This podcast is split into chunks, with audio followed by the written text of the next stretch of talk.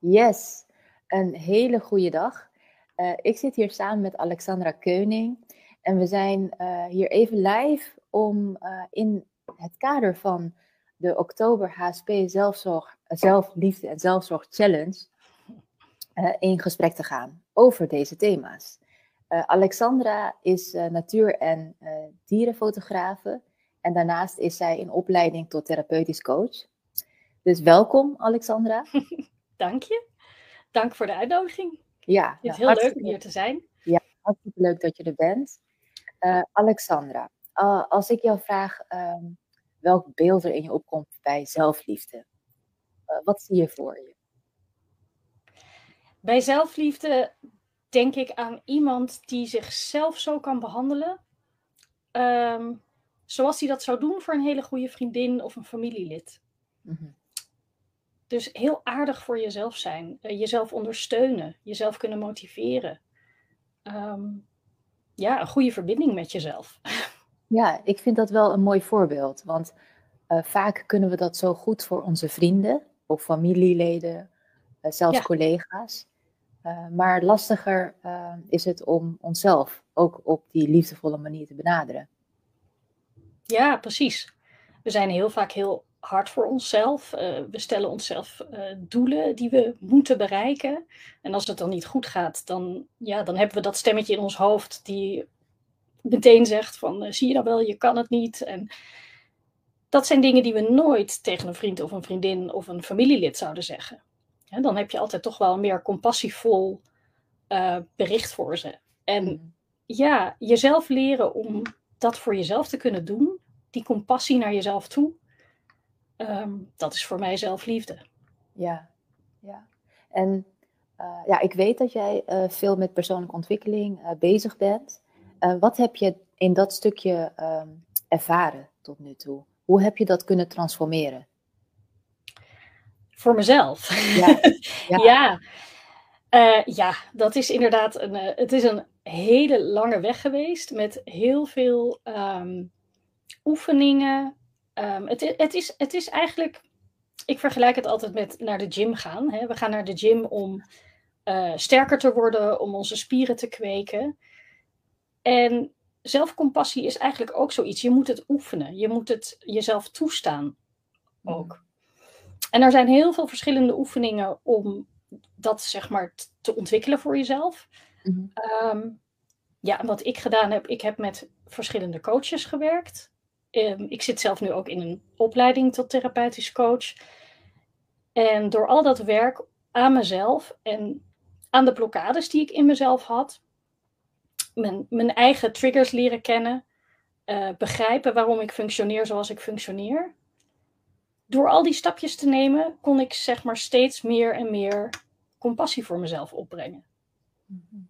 Uh, maar het is inderdaad een proces. Het is niet iets wat je met één oefening voor elkaar krijgt. Nee. Nee. het is echt een proces, inderdaad. Ja. En ik heb het echt met heel veel verschillende oefeningen, uh, gesprekken. Um, en uh, ja, eigenlijk de nieuwsgierigheid naar mezelf. Van hoe zit ik in elkaar? Hoe functioneer ik? Waarom doe ik wat ik doe? Waarom word ik getriggerd op momenten? Mm -hmm. um, en dat hele plaatje voor mezelf helder krijgen. Heeft ervoor gezorgd dat ik steeds meer compassie voor mezelf kon creëren. Ja, en dan moet je het inderdaad ook toepassen op jezelf. En dat zijn inderdaad oefeningetjes die ik elke dag nog doe. Mm-hmm.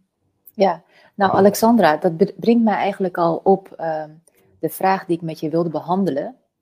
Ik zal hem even erbij halen. Uh, wat zeg je tegen jezelf als je weet dat je moet stoppen met wat je aan het doen bent, omdat het niet gaat zoals je wilt dat het gaat? En ik had ja. gisteren ja, in een videobericht gedeeld dat ik daar tegenaan liep tijdens het uh, updaten van mijn website, orchidoflife.nl. En door jouw verhaal zo aan te hebben gehoord, dan zou ik dus uh, aan mijn eigen gedachtegang nog kunnen toevoegen: mij, je, je doet het goed, je hebt je best gedaan en laat het nu maar even gaan. En kijk er de volgende dag met een frisse blik naar. Ja, Precies. Ja, nou, zoiets inderdaad heb ik dan ook geleerd voor mezelf. Want in het verleden zou ik in zo'n situatie, als iets niet ging zoals ik wil, zou ik enorm gefrustreerd geweest zijn. Maar ik zou doorzetten en doorzetten en doorzetten. Totdat ik eigenlijk in een volledige stressstaat terechtgekomen was. Waarin natuurlijk helemaal niks meer functioneert. En ik eigenlijk alleen maar nog gefrustreerder werd.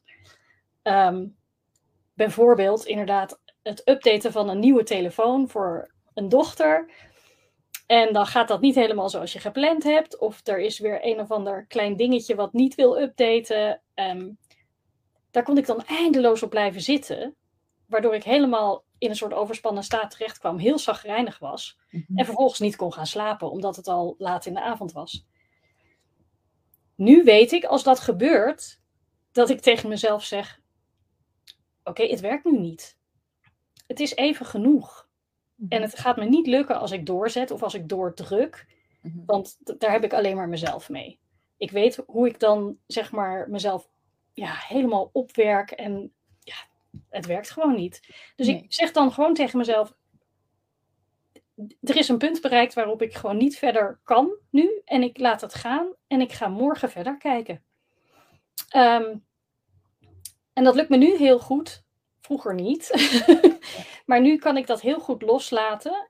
Omdat ik inmiddels uit ervaring, door dit dus vaker voor mezelf te doen, heb gemerkt dat als ik het loslaat, het de volgende dag zichzelf meestal heel snel oplost. En dat, dat is denk ik ook de ervaring die je moet krijgen is dat als je dus inderdaad aardig voor jezelf bent en zegt: Ik geef mezelf nu even die ruimte, ik geef mezelf even tijd, ik laat het gaan, dat oplossingen heel vaak komen wanneer je het loslaat. Ja. ja, dat is absoluut ook mijn ervaring. Uh, want ja. uh, inderdaad, uh, de volgende dag kijken met een frissere, frissere blik naar. Maar ook dat er oplossingen vanuit andere kanten naar me toe ja. komen. En ja, het mooie is, dat ik het dan ook echt kan zien. Want ja.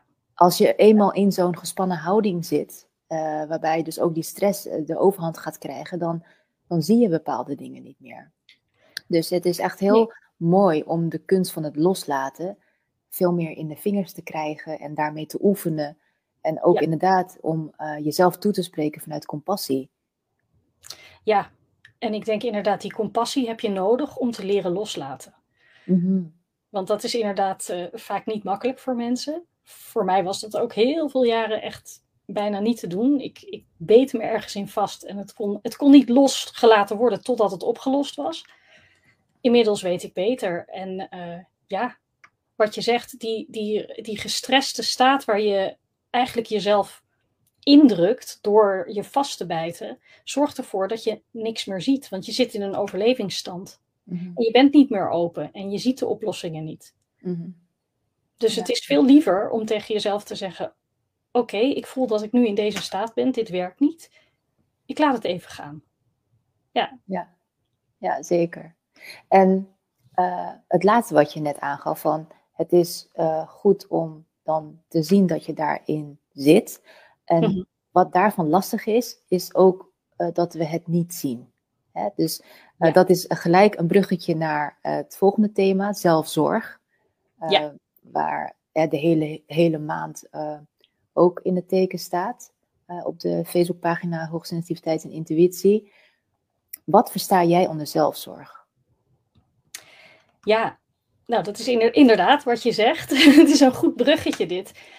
Wat ik versta onder zelfzorg is ervoor zorgen dat je als mens heel goed begrijpt hoe jij zelf in elkaar zit. En waarom je bepaald gedrag vertoont, waarom je tegen dingen aanloopt voor jezelf.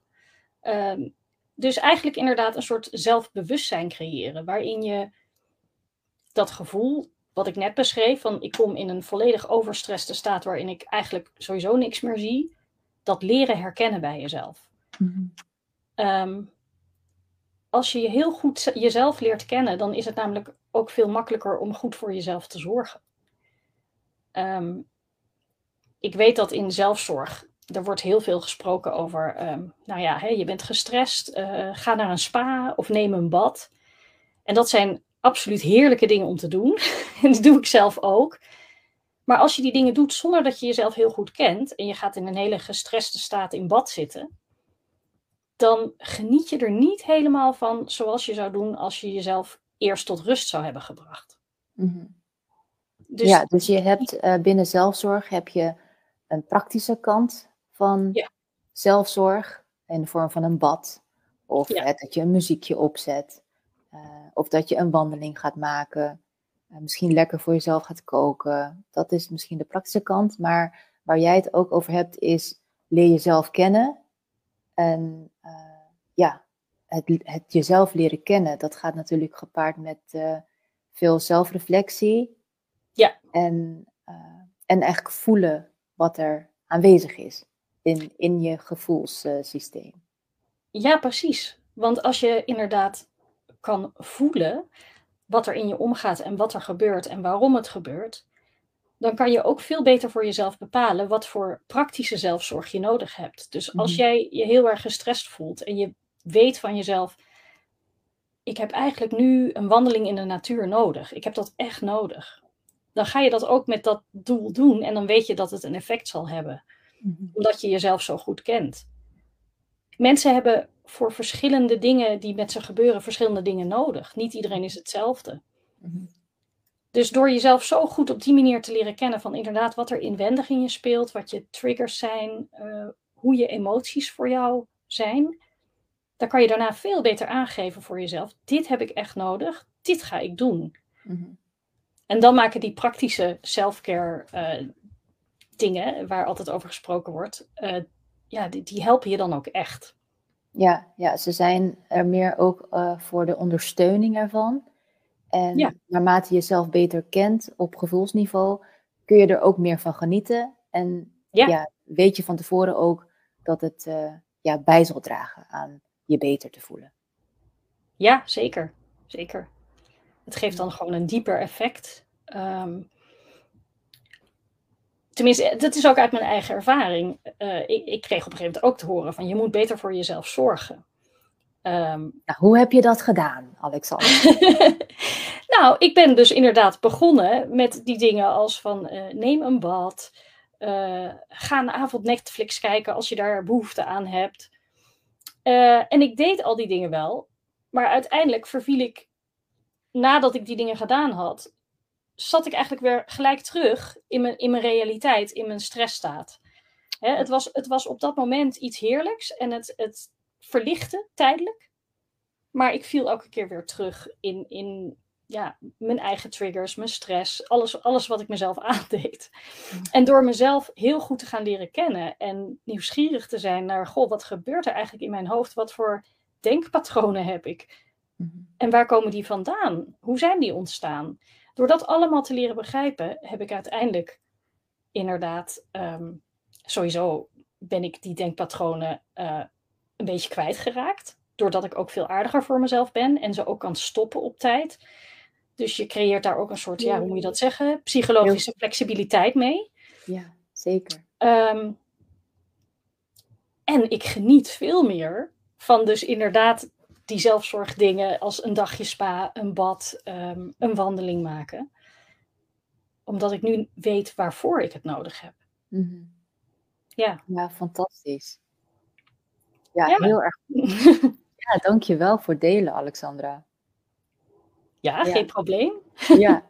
ja, en als je dan nu nog um, een laatste tip zou willen delen uh, aan de, de, mensen die uh, ja, hier aanwezig zijn bij hoogsensitiviteit en intuïtie. Wat zou je willen meegeven vanuit zelfliefde en zelfzorg? Um, ja, ik denk eigenlijk uh, de grote dienst die je jezelf kan bewijzen is inderdaad heel lief zijn voor jezelf. Omdat dat ja, de basis is van je zelfzorg. En, en dat proberen ook vanuit een nieuwsgierigheid en een openheid naar jezelf te doen. Het is ik kan me voorstellen dat voor veel mensen dat het best wel eng klinkt van, oh, mezelf leren kennen. Hè, want je komt ook pijnpunten bij jezelf tegen als je daarmee begint. Dat is niet makkelijk. Dat is hard werken. Het is een mhm. proces. Maar het is het zo waard. Ja, het is het absoluut waard.